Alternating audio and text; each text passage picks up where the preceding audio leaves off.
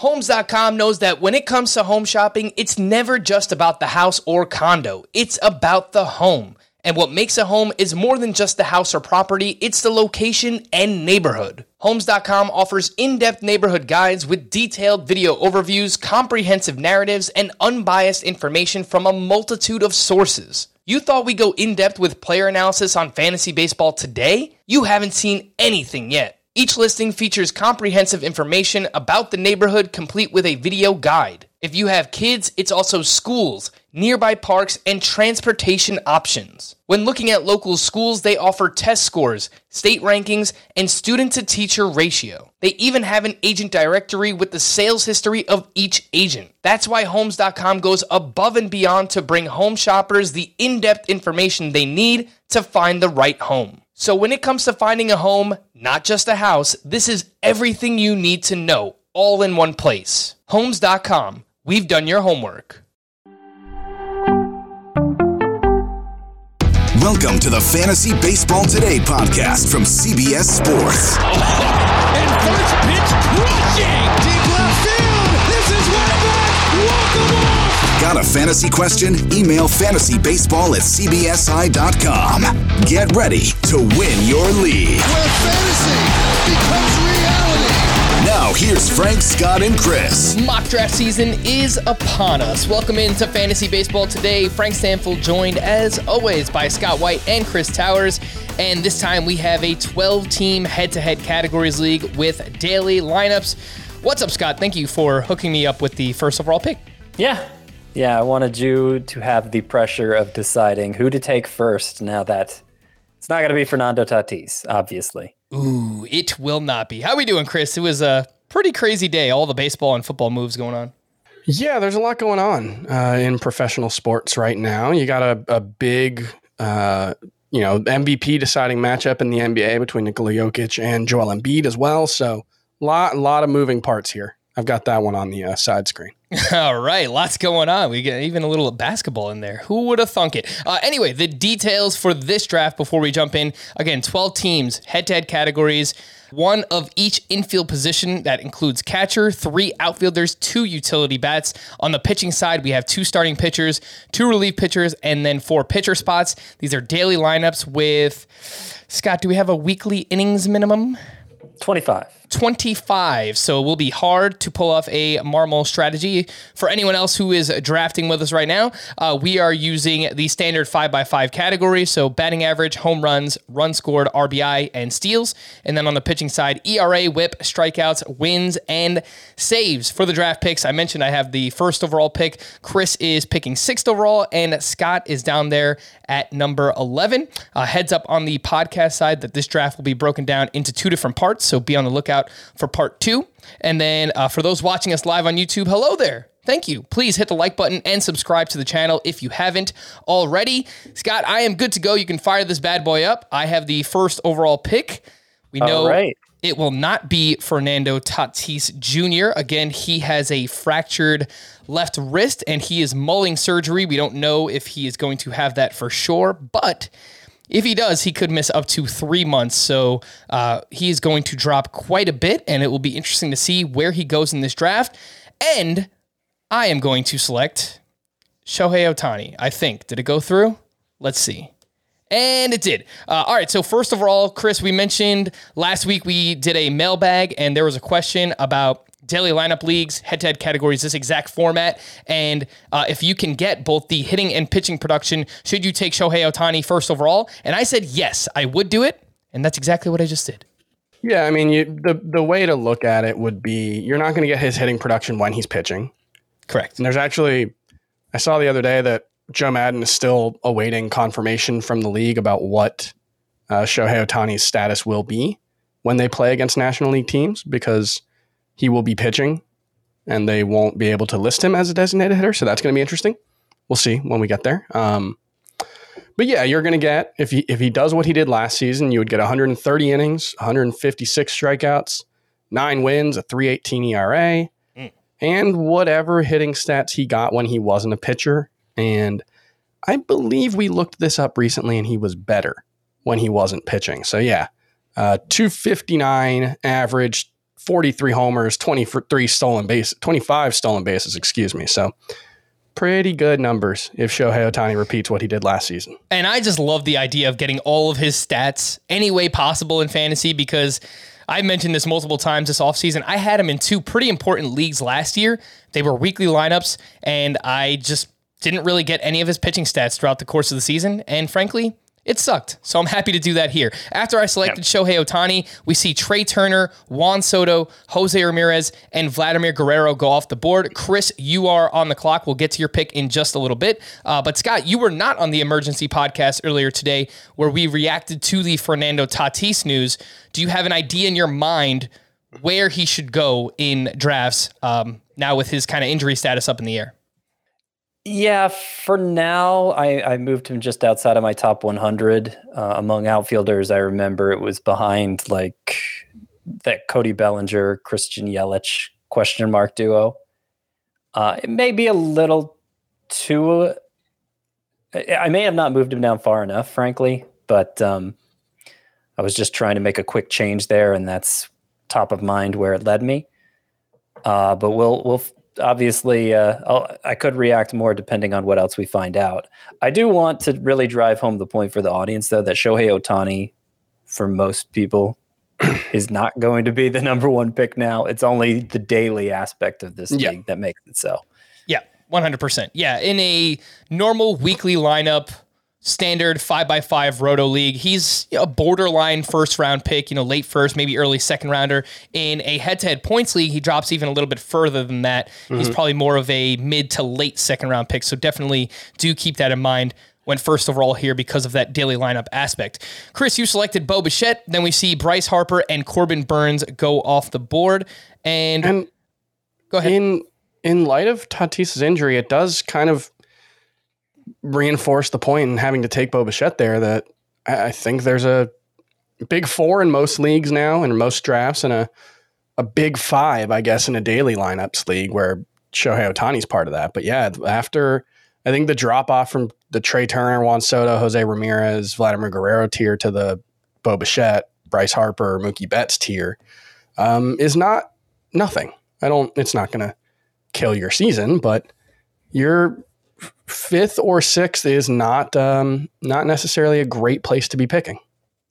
All right, yeah. After you selected Bo Bichette, I mentioned Bryce Harper and Corbin Burnes. We did have two more picks after that.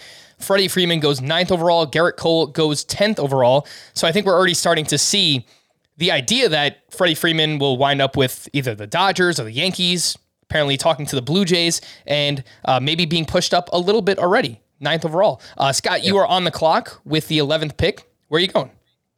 I'm going with Mike Trout. It's between him, Betts, and Kyle Tucker. But Betts and Tucker, they'll make an they'll contribute in stolen bases, but I'm not confident either will give you a consistent enough stream of stolen bases from week to week to for really to be that impactful mm-hmm. in in a categories league that scored week to week.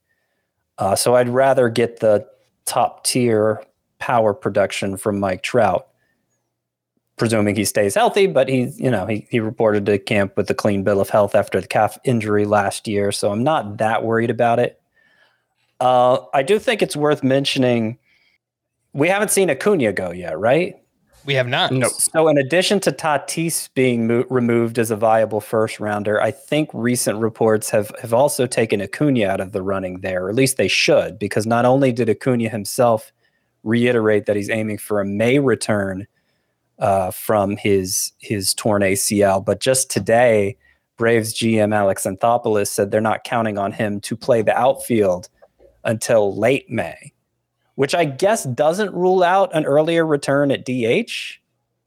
I, am not exactly sure how to interpret that though. But you know, Acuna saying May, it doesn't necessarily mean May 1st, which is not something we've talked a lot about.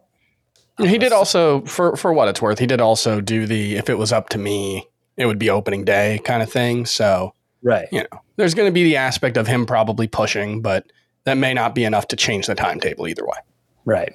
All right, uh, Scott. After you selected Mike Trout, we see Mookie Betts and Jacob Degrom go off the board, and then either intentionally or unintentionally, You timed out. I don't know if you realized. No, I, I took Devers. right, I, I don't cool. know why the button wasn't working, but I dragged him to my queue first. So And that's something you mentioned in the uh, Matt Olson reacts that you know Rafael Devers might just be kind of replacing Freddie Freeman in that tier for you, right? right, Un- unrelated to Freeman. Yeah, yeah, yeah. no longer just being with the Braves in all likelihood. Uh, he's dead to you. Yeah, just it's it's that important for me to fill third base with somebody who I can trust, and even more so than the Austin Rileys and Nolan Arenados of the world. Rafael Devers, who I think actually, according to the data, the Statcast data, actually underachieved last year for as productive as he was. Uh, you know, hopefully he can come. He can perform on the level of like a Freddie Freeman, just on the opposite side of the diamond. You know, I preferred last year when Rafael Devers had like one bad month and was going in like the late third as a result Yeah. in 20 coming off of 2020. Yeah. Preferred that to 14th overall. Yeah, Not that to would say I don't that would help. like the pick. That would that would help if he was going a little bit later on there. Jacob Degrom, I think, is pretty interesting too. Thirteenth overall. We've been seeing some videos of him uh, throwing bullpen sessions already, and he's been named the opening day starter for the New York Mets. Of course, you know thus far all the news has been good on him. We'll see how his body, how, how his elbow reacts as we get further into spring training, and he starts pitching in games as well. Uh, but so far, so good on Jacob Degrom, who apparently will opt out after this season, uh, making him a free agent. Hopefully, he can have a healthy season and and cash in some way somehow. Uh, Scott, you selected Rafael Devers, which we mentioned. Then Kyle Tucker, Ronald Acuna, Ozzy Albies, and Walker Buehler go off the board. And Chris, you're on the clock with three seconds left. Oh gosh, I wasn't paying attention. I'm sorry. Let me uh A reset I got your it. clock. I got it. There you He's go. in there. Okay. Okay, is this the pick you actually wanted? Yes, that is my top remaining player, Max Scherzer, starting pitcher, New York Mets. Not going to be an opening day starter, which, you know, says quite a bit about the quality that the Mets think they're going to get from him. A little disappointing, but um, I think he's going to have uh, a pretty good season as the number two starter for the New York Mets. All right, yes, fair That enough. That was a joke, right? That's About- yes, that's one of those things that like it has honestly hasn't really settled in for me yet that Max Scherzer and Jacob Degrom are going to be on the same team. That's that's it's kind of bananas. it's wild. Yeah. That is It's like wild. it's like Gerrit Cole and Justin Verlander. Yeah, Yeah. Except arguably even better. Arguably, yeah. I mean, Just- if they can stay healthy. Just stay healthy, please. it could be So- one of the most fun pitching duos that we've ever Acuna seen. still went 16th overall, Yep. um, which I'm I'm I'm not even sure I want him in round two anymore, to be honest. I dropped him to 26 in Roto as Yeah. a result of yesterday's news. It's not it's not I'm not burying him exactly, but he's right between Byron Buxton and George Springer, which feels like a good spot. I mean, I'm higher on Buxton and Springer than everyone, but generally speaking, that that seems like a good spot in terms of the risk reward involved for Ronald Acuna. Ah, all right. I am on the clock here. Chris, you selected Max Scherzer. That was the last pick we gave everyone. That was 19th overall. Then we got Luis Robert, Cedric Mullins, Austin Riley, 22nd overall. All right. So ahead of Manny Machado. Geez. Uh, all right. So you see that third base position scarcity uh, already factoring Yeah. into this draft. Definitely not uh, not disappointed in that Devers pick now. I am going to select at least one pitcher here. I'm I guess I guess you guys don't know that third base is about to get deeper. All these Ro- Kris Bryant to the Rockies rumors, guys. Mm, well, I Um, mean, I'm gonna well, make him that's my number five third baseman if it happens. Already third base eligible, but yes, he he would move up the rankings if he was playing half his games at Coors Field. Would he be six for you guys? I I would I, move. th- I think up I'm with you that I'd move him ahead of Arenado. Yeah, that would be close. Uh, all right, Starling Marte is my highest ranked outfielder, my highest ranked player available. There's he's dealing with an oblique injury so far, uh, so that's not great. He dealt with an oblique injury last year, so I might have to drop him down a little bit. Uh, do I want to select a hitter? Uh, I think that I will do that, and I have to make this adjustment in the rankings, but I am going to go with Yordan Alvarez. I'm going to move him ahead of Teoscar Hernandez and Aaron Judge. You know, Teoscar might be able to chip in 10 to 12 steals, which it helps over the course of the season, but in a head-to-head categories league, you know, Scott mentioned this with Mookie Betts. He's not a huge contributor in that category, and as a result, I, I'd rather get all the power that I possibly can. And I think Yordan Alvarez can provide more of that than Teoscar Hernandez. So, uh, so to, to, to kind of elaborate on that, it like, because it's weekly scoring head to head categories, stolen base contributions only matter to the extent that they can win you a category in a given week. So those guys who are projected for 15 steals or so, one every other week, basically. I, I mean, what how practically how does that play out over the course of the season? How much can you count on that helping you win the category? I guess if you have enough of those guys and they time their stolen bases right, it'll win the category for you sometimes. But I just yeah. well, just for additional context regarding like Teoscar Hernandez, he went 14 games before he got his first steal, and he went nine games with his next one. Looks yeah. like another nine games there. Next one in three games, and then he didn't have another one for a month. Right. And so it's it's like, you know, he he might get two steals in a five day span and then go a month and a half without one. So in in this context in particular, it's not necessarily clear how much someone who steals 12 to 15 bases is actually helping you.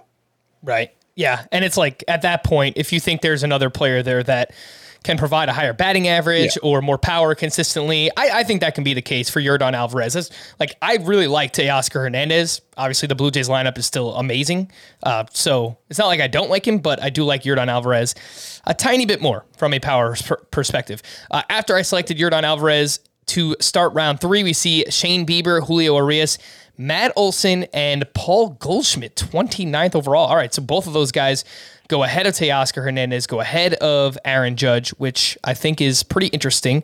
And, you know, Matt Olson, the ADP is 33, according to Fantasy Pros right now. And, you know, maybe this is where he's going to start to live that, you know, early, mid part of the third round. Now moving over to the Atlanta Braves, of course, theoretically should be a better ballpark, better lineup.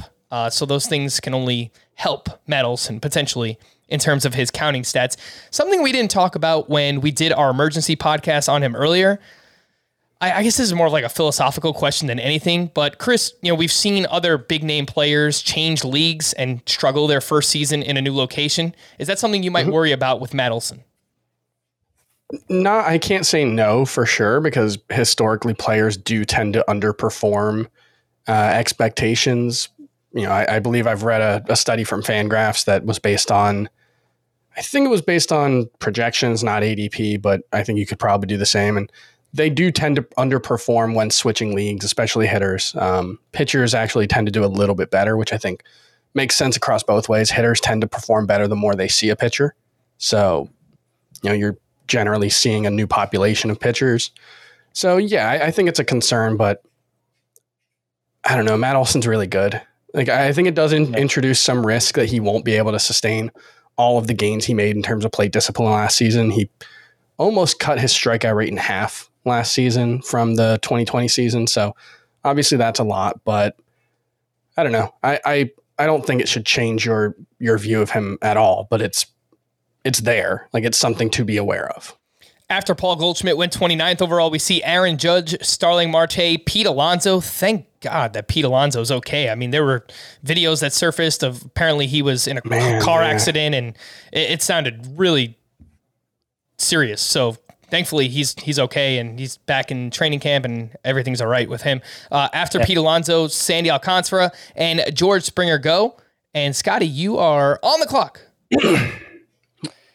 yeah, yeah, I think uh, I think Pete, Pete, Alonso's truck like rolled over a few times. Yeah, it's scary. Yeah, stuff, he got man. he got T-boned. It was the his wife posted the the video of it. It's pretty scary. So we, we're actually seeing him go in round three, which we had talked about that the ADP was beginning to show that for him. But this is the first time I've actually experienced it in the draft.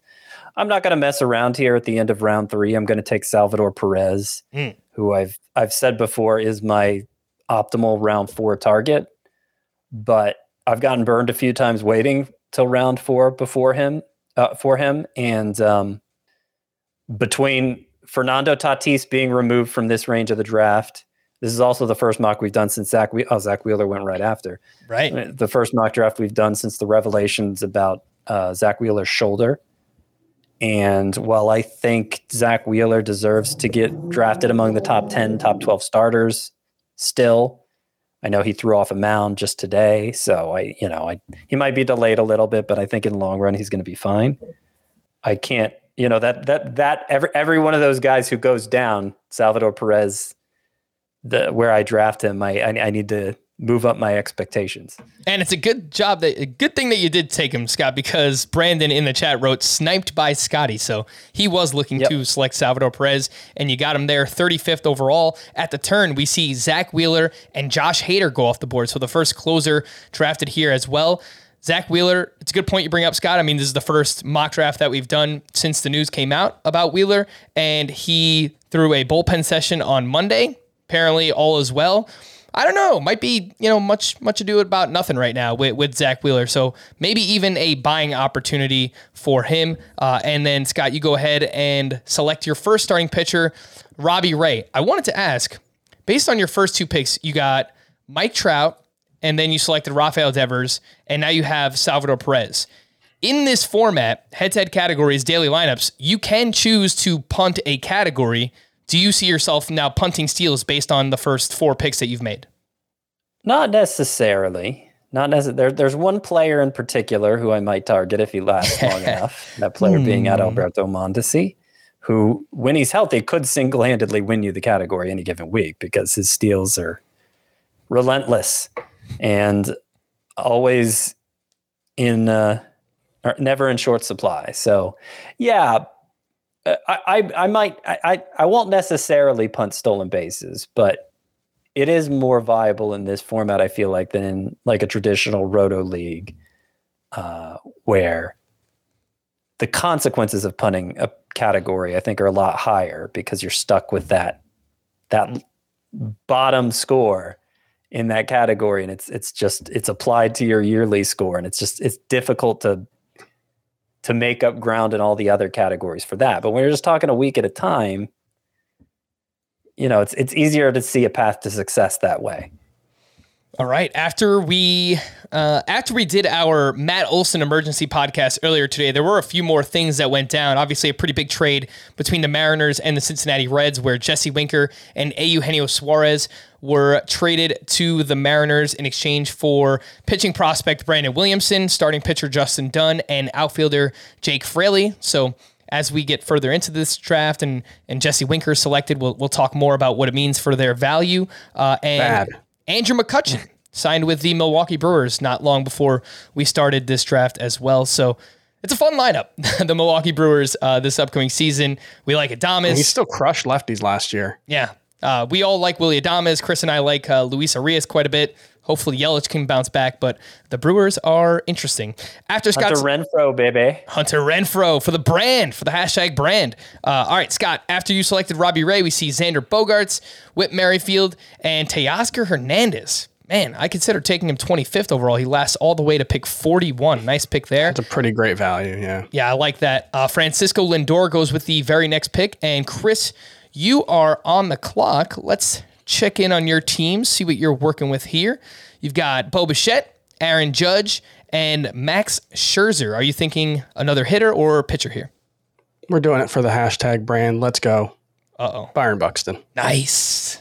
My top rated player, my top ranked player by a significant amount. He's 27 overall for me in categories based format. Uh, I took him 43rd overall. He usually goes a little later than that, even, I would say, but I actually haven't ended up with enough Byron Buxton this season. So, uh, you know, got to go get my guy. Get your guy. Of course, Byron Buxton was fantastic last year, truly broke out. OPS over a thousand. People are going to point to, well, he's injury prone. He can't stay on the field.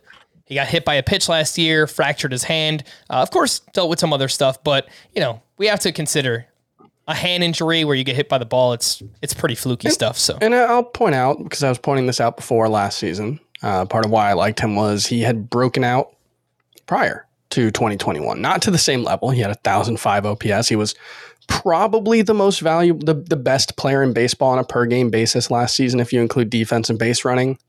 Um, but overall, over the past three seasons, you're only talking about 187 games, 684 plate appearances, so not a massive sample size. But he has an 897 OPS. He's slugging 576 with a 299 ISO over the past three seasons. So there has been a legitimate power breakout that has lasted over the course of three different seasons. I think he has an ISO of at least 250 in all three of those seasons. So there's um, reasons to buy in for on Byron Buxton, even if you don't think he's going to repeat last season, and you should.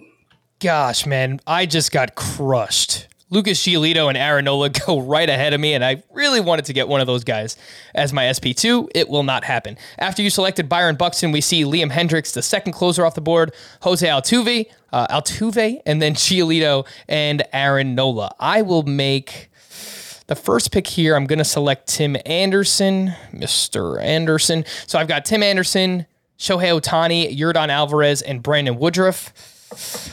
Do Frank, I, have you seen The Matrix? I saw the first two Matrix movies.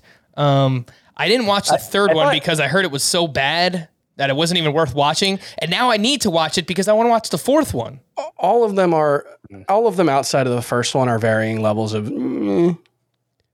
but the first one is man that movie still holds up The second one was so bad, dude. Like it wasn't great it was not good. Um, the first one was awesome. I, I watched it for the first time like last year. One it was of the best great. movies ever It was yeah. I I enjoyed it immensely. Uh, all right, I've got to make a pick here. What do I want to do? Marcus Semien, not really excited about that. Feels like a reach for any of these other pitchers. Freddie Peralta, Lance Lynn. Yep. Uh, I haven't done this yet this offseason, but let's try it out. I'm going to select JT Realmuto and lock up what I still consider one of the top three catchers in fantasy baseball. He'll chip in you know, 10 to 12 steals. I think still give 20 plus homers. Pretty good ballpark lineup to hit in. Uh, so through five picks, I have four hitters and one starting pitcher: JT Realmuto, Tim Anderson, Yordan Alvarez, and Shohei Ohtani. Kind of an interesting build. Not really one that I go for, uh, but we'll see how it turns out. So you're still you're sticking with Realmuto over Will Smith as your number two because I think Chris and I Yep, I've gone moved Smith. Smith ahead of Realmuto. I, I think I actually kept Realmuto ahead in points leagues because his his skill set is a little better suited for that. But yeah, yeah, it's at least a co- close call between those two, especially if you think that DH spot is going to give Will Smith more chances to hit. I don't know. Maybe Max Muncy will have to be the permanent DH. I don't know. Perhaps, yeah. Um, I think it's really close. Realmuto versus Will Smith. I think it comes down to roster construction. How do you like to put your teams together? If you want more pop, maybe more counting stats, uh, but a little bit lower batting average, I think Will Smith is probably the answer for you. JT Realmuto again, you know, 20, 20 homers, 10 to 12 steals. I think he'll have a better batting average than Will Smith. I still think the counting stats will be very good for him as well. So just comes down to what you prefer in that range. But I think they should both be fifth round picks is is probably about right for Realmuto. I think Real and Will Minto Smith. probably needs to he needs to bounce back. I think to justify this because last season on a per game basis he was just kind of okay. You know, like he I don't know he he he was definitely a lot better in 2020, and I'm not sure how much I buy him bouncing back. I guess is my concern. That that's a big part of why I have Will Smith higher. Fair enough. All right. What else is going on in round five? I selected Realmuto at pick 49. Then Trevor Story. I feel like it's kind of weird that Trevor Story hasn't signed yet, but there are still a few big names out there Story, Freeman, Carlos Correa. After Trevor Story goes, we see Wander Franco, Lance Lynn, Marcus Semien, and speaking of Will Smith, Chris, you go with him. You select him 54th overall. Yeah, wasn't my top player on the board. Uh, not where I have him ranked, but I haven't drafted a catcher early except for Salvador Perez yet. So I want to see what it looks like when I do that. Um, and with you taking Realmuto, I, I figured this was probably my last chance to get him. I want to mention Marcus Semien going here in the middle of round five in a categories league, no less, where there's not a ton of pitchers pushing hitters down. It's too late. That's Yeah. too late. I- That- I think- I think we may be getting to a point where he's been pushed as a bust so much that I, I might actually start drafting him because he I, goes. I absolutely wanted to take him if he had fallen one more spot. I'm I'm pretty disappointed. He was he's my 31st overall ranked player um, in this format. yeah, so you passed on him for Tim Anderson, Frank, and then Trevor Story went ahead of him. Wander Franco went ahead of him. Uh, that's yeah. I'm I'm gonna start seeing him with rose-colored glasses here if that continues. And it, it's weird because, like, uh, okay, he's not going to hit 45 home runs again. He's not going to be as good as he was last season, but he's been that good two of the past three seasons. And the one outlier season is the weird 2020 where he played 53 games. He's played 377 games over the past three seasons, and he's got an 854 OPS, a 162 game pace of 12 steals, 37 homers, and a 268 batting average. Like, I, I get he, he's been a bust for me, not in my most recent column, but I do think, yeah, like if, if he's going to fall past the first three rounds, I think he's a value. I think I would expect even less power than what he's projected for over the past three years, Chris. But if he hits 28 to 30 homers, 270 batting average, you know, 12 to 15 steals, that, yeah. that's still a pretty valuable player. So when he hit 33 in 2019, I know the batted ball data doesn't necessarily support what he's done, but I don't think Globe Life Field, Globe Life Park, Globe Life Field, Globe Life Field is um is like such an extreme pitcher's park that like it's worse than Ring Central at the Oakland Coliseum of Alameda County, uh, right. Col- Col- Coliseum, California. And, so, and, and Semien just hit 33 home runs at that stadium, whatever it's called, in 2019. so you know, I, I, I have my doubts about Marcus Semien, and I think I think it's possible he he is a true bust, kind of like he was in 2020. But I mean, I I can't say that with enough conviction to pass on him in round five when he performed like a second rounder last year, maybe even a first rounder. Mm-hmm. Probably a first rounder with the counting stats that he had. Yeah, yeah. The, the, ADP for Marcus Semien, according to Fantasy Pros, is 33.4. And again, in this draft, he lasted to pick 53. So nice discount there. Let's catch everybody up. After Chris selected Will Smith, the catcher, then Freddie Peralta, Adal- Adalberto Mondesi, 56th overall, Nolan Arenado, Chris Sale, Scott selected Corey Seager, then Nick Castellanos. And to start round six, we see Javier Baez. And Scott, you are back on the clock. And I will chant punt, punt, punt, punt steal, Scotty. Well, so I had to take Corey Seager with my last pick in round five there. I see him fall to like round seven in some of these 15 team drafts. And I just, I'm, I'm not sure how that happens. It never happens when I'm drafting. and I'm not saying because I take him, I try to wait until round seven to take Corey Seager. Uh, but it just never seems to work out for me. So I go ahead and take him around five. I'm going to take Ketel Marte here. Because I'm worried about the. Get your own guy at second base going for like I kind of wanted to take a picture there. I only have Robbie Ray so far. Like Kevin Gausman is there. Um, you know, there is about to, we are about to see a teardrop at, at starting pitcher, but I'm going. I'm I'm going to go a little extra aggressive on hitter here and see how it plays out for me. Uh, filled up. I haven't filled up my whole infield yet. I still have first base. I have one outfield spot filled. I of course have catcher filled with uh, Salvador Perez, but Devers at third, Seager at shortstop, Ketel Marte at second base. I'm looking good in batting average already, I would say, and uh, got a nice, nice offensive foundation here. And don't worry, Scott. There are plenty of first basemen that you could draft later on. Uh, so five of Scott's first six picks there are hitters. The only pitcher is Robbie Ray. We'll see how that pitching staff turns out. What else do we got going on? Jose Abreu goes 63rd overall. Then the man, Charlie Morton goes after that. Giancarlo Stanton, uh, Chris, you are on deck. And this is a perfect time to remind everybody that March Madness is here. We want you to compete with us in a bracket challenge game. I'll be in there, Scott will be in there, Chris will be in there, and we want you as well. Join us at cbsports.com slash FBT brackets, and the winner gets a $100 gift card to Paramount Plus. That's not all you get because the winner will also get an opportunity to choose which listener league they want to be in this season. Uh, with Paramount Plus, you're able to watch the NCAA tournaments, tons of soccer from the Champions League to CONCACAF, uh, golf majors in the spring, and NFL football in the fall. Also, we're excited for the debut of Halo, which is streaming March 24th exclusively on Paramount Plus. Head to paramountplus.com slash Halo to try it for free. But back to the brackets.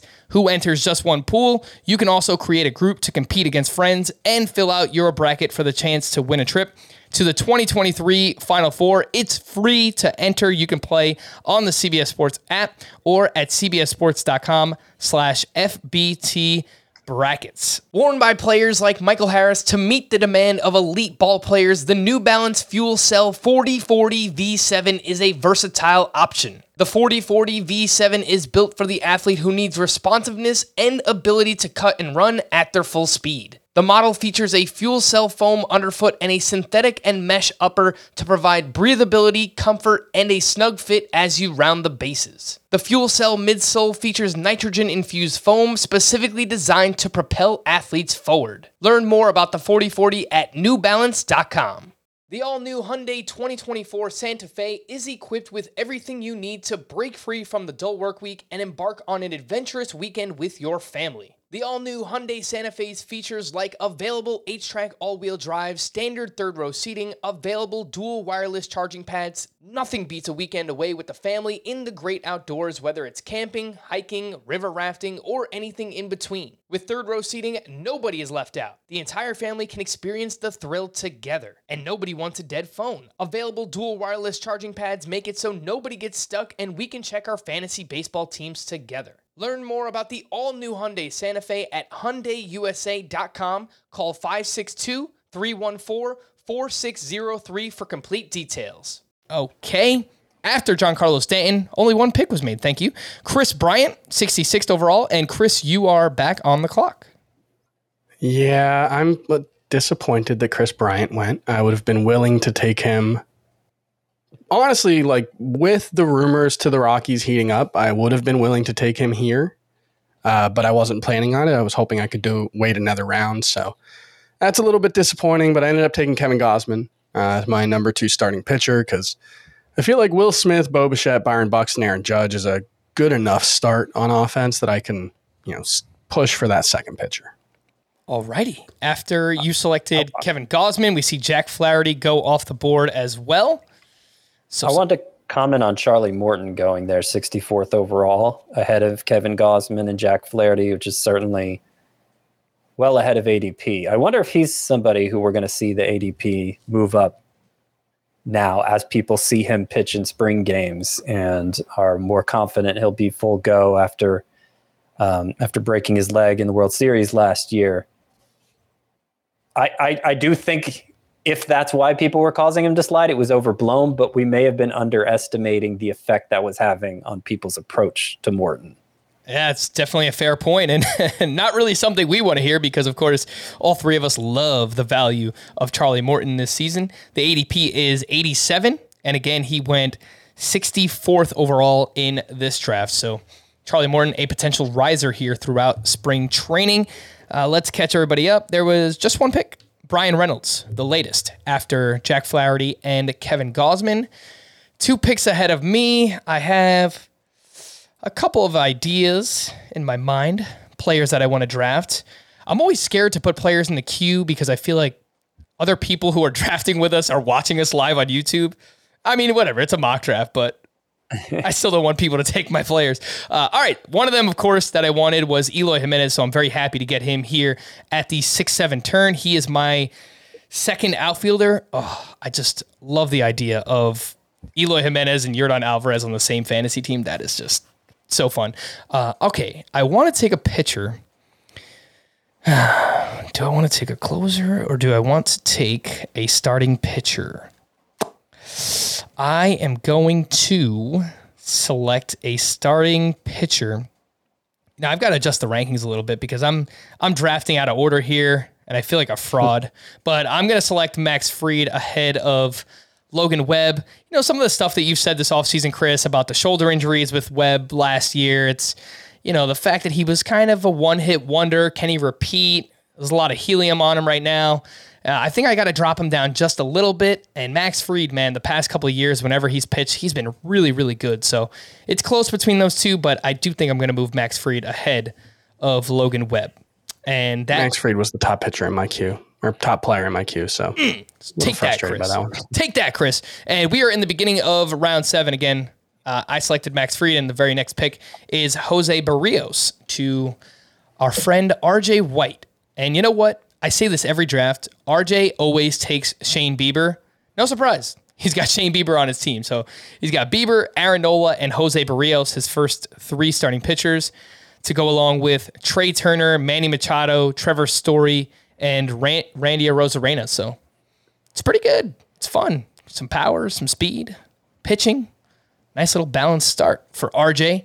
And the next pick here is Frankie Montas. Even even if I didn't agree, he's my boss, so contractually obligated to. Uh, say Great was a good team. Great team. Even better guy. Love him. RJ. Wow, what a guy. Uh, all right. After he selected Jose Berrios, I mentioned Frankie Montas, Joe Musgrove, Justin Verlander. Okay, so we have quite the pitcher run. All five picks have been This is not I making me feel good about that Ketel Marte pick. Yeah, glad I took Kevin Gausman with my last pick. Uh, yes, Chris, you are on the clock. We will get to you in just a second. All right, so you selected Brandon Lowe. Um, yeah, Scott, man, Oof. all the pitchers that you like are getting pushed up the board now. Charlie Morton, I know. Justin like it's- Verlander in round seven. It had been a little light early on. I think it was only like ten pitchers in the first three rounds. Um, so we're we're making up for lost time a little bit. All right, let's check in on your team here, Chris. You selected Brandon Lowe. You now have Will Smith. You have Brandon Lowe at second. You got Bo Bichette, Byron Buxton, Aaron Judge, and your two pitchers are Max Scherzer and and Kevin Gausman. What do you think so far? I think this does highlight the difference between a roto versus a head-to-head categories because in a roto league, I'm not sure I would love this start. I'd be really light on on batting average and not great at stolen bases, but in a head-to-head categories league, you know, I think the the consistent power that you know Aaron Judge and Brandon Lowe should provide, and even Will Smith from the catcher position, I think you can you can live with the fact that this might be light on batting average. I don't think you're so bad though, Chris. I think Bo Bichette and Oh, That's really nice. I think is sweet. I think I don't I don't care what anyone says. I think Bichette and Judge can can hit 280 plus for you, and you know if everything works out for Buxton again, yeah, but I, I think average. like the most likely outcome is probably Will Smith and Brandon Lowe hit below 260, maybe below 250. Mm. Um, I guess I don't know about Smith. That might be underselling him a bit, but yeah, it's it, I just it's not a strength for sure. okay. I, I love loading up on power hitters in this format. Like, I don't need any base stealers necessarily, but if I if it, in those ten hitter spots, if I can get a guy projected for thirty plus homers and you know as, and as many as I can, I feel good about my chances of winning that category and RBI every week, and probably having a chance in runs as well. Uh, y- you know, you you don't have to worry about overkilling a category so much in this format because obviously that just means you're winning. That that that just means you got to win in the bag in that category every week. Right. Yeah. and at, as we've talked about many times, you know, every time you hit a home run, you get a run scored, you get an RBI. So try and stack up those home run hitters, and uh, hopefully they they help you in at least those three, and maybe even batting average as well. Uh, let's catch everyone up. After Brandon Lowe went, Max Muncy seventy nine. Uh, the ADP on Muncy is one twelve point six. So uh, another player maybe rising here with some optimism throughout spring training. Then Dylan Cease, Logan Webb, and Cody Bellinger. Scott, we going with some uh, some pitching here? I don't know that we are. Don't know that we are. I'm thinking about it. Um, I think I'm going to go Jorge Polanco here and move Ketel Marte to my outfield. And that'll give me some shortstop insurance too with Corey Seager there. Um, oh, okay. And this is where Fernando Tatis goes. That's about where I said I was going to rank him. Christian Yelich is still on the board. A couple other outfielders that I might have ahead of Tatis, but I think I think that's this is at least the point where you need to start thinking about it. I guess. Yeah, Yeah, I moved him down a little further than that, but Yeah. it's you know when you talk about range, like given how much uncertainty there is right now about what treatment option he's going to go with and what that would mean, you know, I I think anything from 85 to 120 probably makes sense depending on your personal level of risk aversion. Uh, just looking at our top 300 overall on the website. Again, you can always find our rankings on the website if you want to check them out. We've got roto rankings, we've got head to head points rankings. Scott has Tatis at 108th. I have him at 113. Chris has him at 115. And this is still a, an evolving situation and a lot of moving parts. So as we get more information, I'm sure we'll move him up and down the draft board. But he does go 85th overall here, the first pick of round eight. Uh, Scott, you mentioned that you selected Jorge Polanco. Uh, Alex Bregman also went just before Tatis, and then you selected Yu Darvish as your SP2. So you've got Darvish and Robbie Ray as your first two starters. Yes, I do. Yes, I do. I felt like I needed somebody with that ace strikeout upside, you know, and just hoping Yu Darvish bounced back from a very difficult second half. But we've seen him have stretches like that in the past. I had considered Christian Yelich with that pick, and I had considered going a little early for what I think is going a little early. I think for Kyle Schwarber, who's a player I, I like the value of, but you know he tends to go like 20 picks later than this. Um, but I already have two outfielders and starting pitcher, you know, is is dwindling. So I went ahead and took Darvish here and just crossing my fingers that the second half last year was just a blip for him. All right. Aroldis Chapman was the very next pick. He goes 87th overall as the third closer off the board, ahead of Raisel Iglesias and Emmanuel Clase. Uh, Iglesias, You know- by the way, uh, has not reported to camp yet. He's he's behind because of personal reasons, and we're seeing a lot of that right now. So I don't think that it's cause for alarm yet, but something to keep in mind. I thought I thought that, that it wasn't clear what Raisel Iglesias was late for. I know Anthony Rendon was dealing with a, a family issue, but I, I I thought they said they didn't have any details on Raisel Iglesias. I could be wrong. Um, We could that was we could both be wrong, Chris. It's entirely possible. I mean, it's more likely that I'm wrong. Um, Uh, so this was five hours ago, and this is on his CBS player page. Away for personal reasons. okay. So that comes according to Sam Blum of The Athletic. Uh, all right. After Aroldis Chapman, Carlos Correa, Bobby Witt, who is the arguably the top prospect in baseball, but uh, certainly the top fantasy prospect. There's a chance he could be up with the Royals on opening day. And then Alek Manoah and Chris. Chris, you select Christian Yelich, who's one of your guys this year. Yeah, one of my guys, uh, I've talked about it a lot, but I generally think a lot of the batted ball stuff last season was pretty promising. He still hit the ball really well.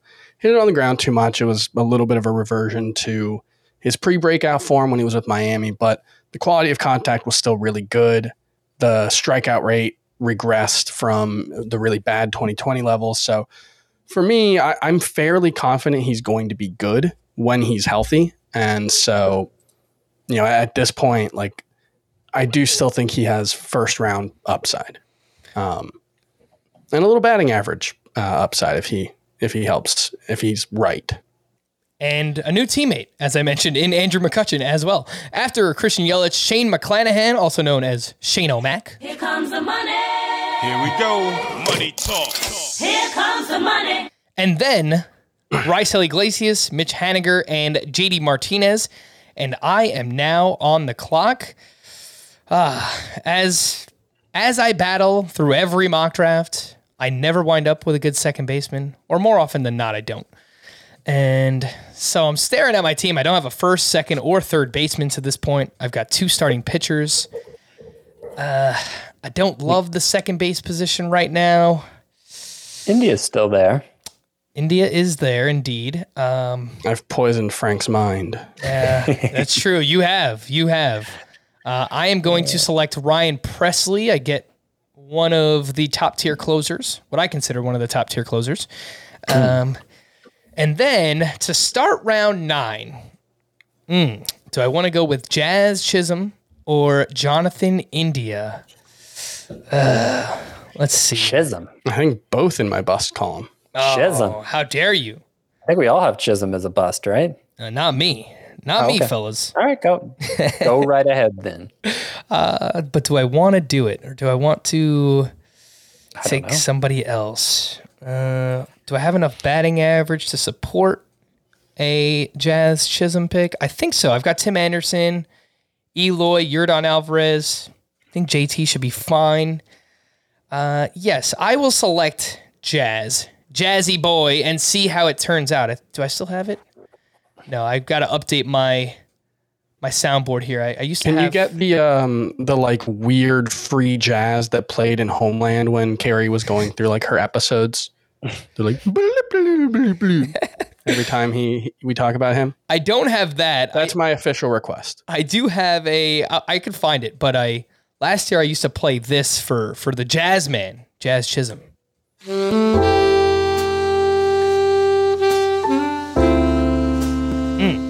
mm, Jazz. Uh, all right, I know you guys are a little bit more worried about Jazz Chisholm, and I get the downside argument. I, I do think he has a ton of upside too. I mean, could hit 20 homers with 30 steals. I, don't think that's out of the range of possibilities. What does the batting average look like? You know, 240, maybe 250 if uh, in a good season. So I worry about the batting average, but the tools are there uh, for Jazz Chisholm. He's just got to put it together. And also, he's super fun to watch. Like if, if we're just talking about like you want to draft a team of fun players, man, Yeah. Jazz For that for that aesthetics category. You're gonna dominate that, Frank.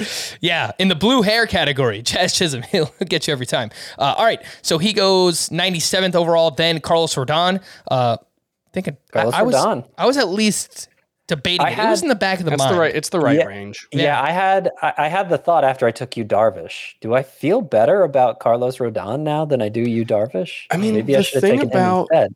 The thing about you, Darvish, you know, especially if you zoom in over the last like three years, is that like, you know, Scott, the way you phrased it was like he had a blip in this, or the, hopefully it was just a blip in the second half, but like Mhm. his whole past three years has kind of just been a series of blips, like good and bad. There hasn't really been much more than like a month of consistency or two months of consistency either way, good or bad. It's been like Well, two bad months. The, the last, like, it might have been the three final months. three months of 2019, the two Sure. months of 2020, the first three months of yeah, but there was there was eight a months in between them. You know. Uh, That, of, that, I mean, that kind of has been his whole career too. I think it's yep. Yeah, yeah. He's and uh, it kind of makes sense when you know he's got like seven pitches and he throws on his off days with his left hand and all that stuff. It's kind of you know there's there's a lot going on there, a lot of moving parts. Yeah, for sure. Let's uh, catch everybody up. Lots of picks going down. Jonathan India goes 99th overall. Then Yasmani Grandal, Trevor Rogers, Chris selected Emmanuel Clase, then Edwin Diaz, Chris Bassitt, now with the New York Mets, Luis Castillo, who knows, could also be on the move here, and uh, then Clayton Kershaw and Scotty. You are on the clock. I, So I want- does I, I'd been waiting to bring up Luis Castillo because I went out of order in my own rankings to take Darvish ahead of him. And then we all seem fine with Carlos Rodon going ahead of him. The Reds are dismantling their offense, it appears. And Castillo's probably a negative for whip now. Uh, I just I don't know that this is the format for him. If he gets traded, it'll help. But yeah, I'm not I'm not. I- might need to lower him in my rankings. Actually, trade him to a warm climate, please, or somewhere that they have a dome, because uh, typically struggles in the cold weather is Luis Castillo. Um, all right, Clayton Kershaw goes. Scotty for the brand, you do it again. Kyle Schwarber. I know. I'm happy he was there. A full. Whoa, how many picks was that since my last one? Like almost twenty. Yeah he, he'd been the top player on my rankings for about three rounds, so mm-hmm. good Like value. the power hitters. I like them. Very interested Could- to see where he Could winds be added up to. to the Blue Jays lineup too. A lot of reports about that. Wow, hmm. jeez. I mean, at some point, you know, is there too much power in one lineup? Because No. I, I feel like if Kyle Schwarber goes there, it's like, geez, man, there's just so much power in that lineup. Uh, That, that Maybe would be for a the Yankee fan Yankees. thing to say. Yes. Yeah. no, but I did want to ask: Does the thought process behind why we're all more, to borrow one of Scott's words, sanguine about Carlos Rodon, does that also apply to Clayton Kershaw going at a 106 overall? I feel more confident in Rodon now just because of the contract. I don't know, maybe I shouldn't, but getting the extra year, more money annually. I know that he's younger, obviously, but he's also been more hurt throughout his career, I guess, arguably, than Clayton Kershaw. Um, Oh, inarguably. yeah. Uh, I, I would rather have Rodon. I, I think it's close, but I would Right, but the, the the logic behind it, the that's the team was willing to give him that guaranteed money. Um, you know, does that make you less concerned than you were beforehand. Yes. Yes, definitely. I, if if he got a one year prove it kind of deal, that was that was gonna cause me to Well, it's hard to know with Kershaw because it was a one year, $17 million deal, but would he have signed for three years anyway? You know, it, it sounds like he's close to retirement either way. right. Yeah. Right. Um yeah, there are other factors there, and and you know, would he have given any other team but the Dodgers a, the chance to sign him for a one year deal, considering he's been there since the beginning? That's fair, but um, I think there's, I mean, just just given the way things went down for them at the end of last season, I think there's more reason to be worried about Kershaw. Like the prospect of Tommy John surgery was actually mentioned hmm for Kershaw. When Rodon, it was shoulder inflammation. You know, shoulder inflammation that probably wouldn't have concerned me if it hadn't cost him velocity. But you know, the fact well, that it for me, it's just his history. Anything is extremely concerning, in my opinion, just because he, he's had so many injuries. Yeah. I, I mean, I feel like you could say the guess same, like th- same thing about Rodon, right? I mean, he's dealt with. Oh, no, that's what I meant. Rodon. Oh, okay. really Rodon. interesting and topical pick here, guys. Yes. Uh, let's catch people up. Kershaw last round, then Scott took Kyle Schwarber, then Joey Votto and Shane Baz at the 9 10 turn, then Blake Snell, Josh Donaldson, 111th overall, and then Tommy Edman goes off the board. And, you know, we were reacting to the news live when it happened on yesterday's podcast. And I brought up that Josh Donaldson was going to push Justin Turner, who has an ADP around 150. Donaldson was going around pick 200. So I thought he would rise about like 40, 50 spots. But 90 spots on Josh Donaldson, it, I don't know. Seems pretty high. What do you think? It's it's too early, but that's most. It's not. It's not too early because he can't be worth that pick. It's too early because you don't need to take him there. Um, But I do think the move to Yankee Stadium and the Yankees lineup helps. I, I think it does make him, you know, increases his chances of putting together better counting stats because that was one place that he fell short last season. Um, and he, you know, still crushed the ball. He he still seems like a good bet for 30 plus homers. It's it's mostly a one health and two you know a, a value question here you know I, I don't mind him going up to like 150 170 but this this is too early i think Yeah, Josh Donaldson went ahead of Anthony Rendon. I mean, Scott, we're not doing that, right? No, no, we're not. And I, I I had actually had the thought, okay, this just him being in the headlines right now, him getting that Yankees hype, you know, is that going to cause people to take a, take a second look at him, see, oh my gosh, look at this guy's exit velocity last year. It was 4th mm-hmm. best in the majors. And is it going to artificially boost his value just just by virtue of being in the headlines more? And at least based on the first draft we've done since this trade, since that trade, it would seem that there may be there may be something to that. All right. After Josh Donaldson, Tommy Edman, Franmil Reyes, Anthony Rendon, Chris selected Nelson Cruz, who is now with the Washington Nationals. There are two utility spots in this league, so uh, perhaps slight boost in value there for Nelly Cruz. Then Willy Adames and Jesse Winker, who goes 117th overall. And let's talk about Winker, who was traded to the Seattle Mariners. Uh, look, the guy is really talented, strong batting average, OPS. He's had trouble staying on the field, and he cannot hit against left-handed pitching. Still, overall, a good player. Chris, what do you think about the move for Jesse Winker to the Seattle Mariners?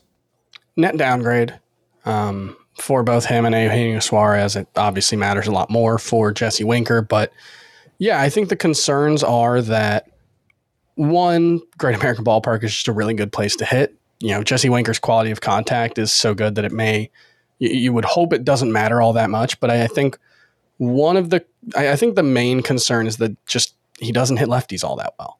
Uh, he's really bad against them. He, you know, has still walks a decent amount. I looked up the numbers over the past couple of seasons. Let me let me get them in front of me. But it was like twelve percent walk rate, um, you know, twenty five percent strikeout rate. But the problem is he just doesn't hit the ball in the air or with particular authority against lefties. He hits a lot of pop ups. He just generally doesn't hit the ball as well. And so You know, you're talking about like a 600 OPS against them for his career. That just it's gonna make the the production not as good as the like triple slash line. The triple slash line the last two mm-hmm. seasons has been really really impressive, like 970. But mm-hmm. One, the Reds have shielded him against lefties occasionally, not a ton, but 23.8% of his plate appearances over the past two seasons have come against lefties. Joey Votto, left-handed player for the same team, was at 29%. So, you know, I think that tells you uh, a little bit right there. And so that gap may be enough to, um, you know, give his numbers a little boost that isn't necessarily present in the actual production you'll get from him. I think the counting stats are probably going to lag. And yeah, I think he's, you know, less likely to be a power standout in Seattle. Mhm. It's just not as good of a place to hit. So, Opposite All in end of the all, yeah, all Like, in I- all, I, I- think I- it's I have a hard time believing his performance won't suffer to some degree when the when the venue changes that dramatic. And for what it's worth, his OPS for his career about 100, 100 points lower on the road than at home. Yeah. And the road, you know, not all It's a better lineup, were as which bad as helps. Seattle's. Yeah. you know, What it that? helps that it's a better park or a better Yeah. lineup. You know, Yeah. he, he does have True. better hitters around him, and that lineup should turn over more than the Reds did last season. So the counting stats should be better. But I just I worry that he's going to have a really really nice triple slash line. Like he's going to hit 280 with a 900 OPS, but it's going to be like 27 homers and 88 RBI and 88 runs, and it's like it's, there's nothing wrong with that. I just the the fact that he doesn't hit lefties well, I think holds him back. Well, it might be suited better in this format than any other format. A daily lineup league where, you know, when he's either sitting against lefties or frankly, even if he's in the lineup against the lefty, you could just bench him that day, assuming you have, you know, a worth Yeah. uh, a worth worthy uh, hitter on your bench. So I think if there's any format to do that, it would be this. and one. this is this is late enough. I mean, what do you go 120th overall, 117th? That it's you know that's not far from his ADP. It's a little lower, um, but it does make it so that the the risk is muted a little bit. So I, I don't I don't hate it. It's just I, I do think the trade is a negative for him. All right, let's catch people up. After Jesse Winker, Justin Turner, Will Smith went in round 10.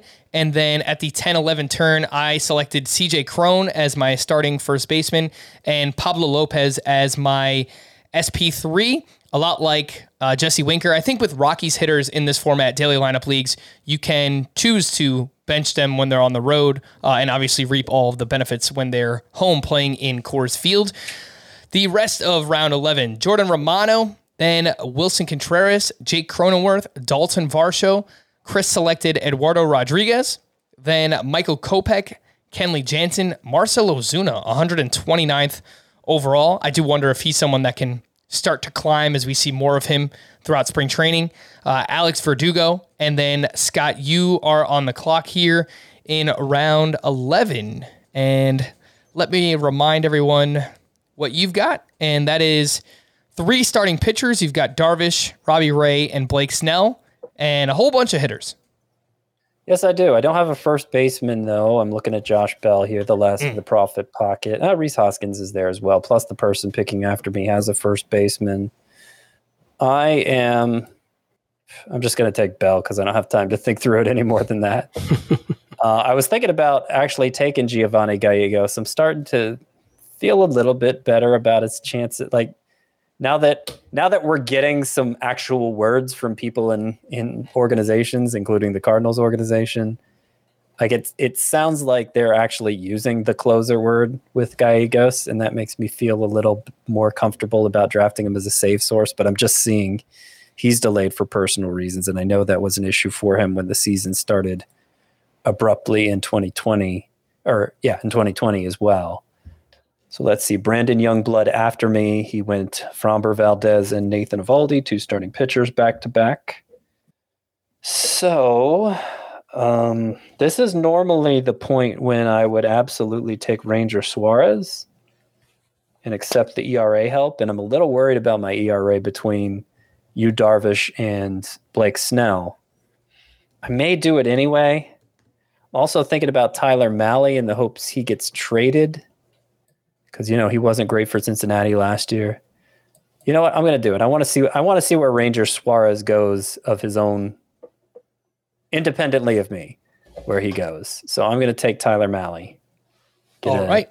Get some extra strikeouts there for a guy who was pretty light on aces early in the draft. And we are rooting for a trade for Tyler Mahle because, Yeah. uh, as you know, the overall numbers they wound up pretty good for Mahle last year. The splits were drastic. He was much, much better on the road. So if we can get Tyler Mahle out of Great American Ballpark, I know over the weekend there were some rumors about the Mets being interested in him before they acquired Chris Bassitt. So I'm sure some other team can get involved on Tyler Mahle if they would like to. Uh, before we get into the rest of the picks, what we're going to do here is sign off hour one uh, and then pick it up with part two of the mock draft. But uh, yeah, we're going to sign off here and we'll be back right after this.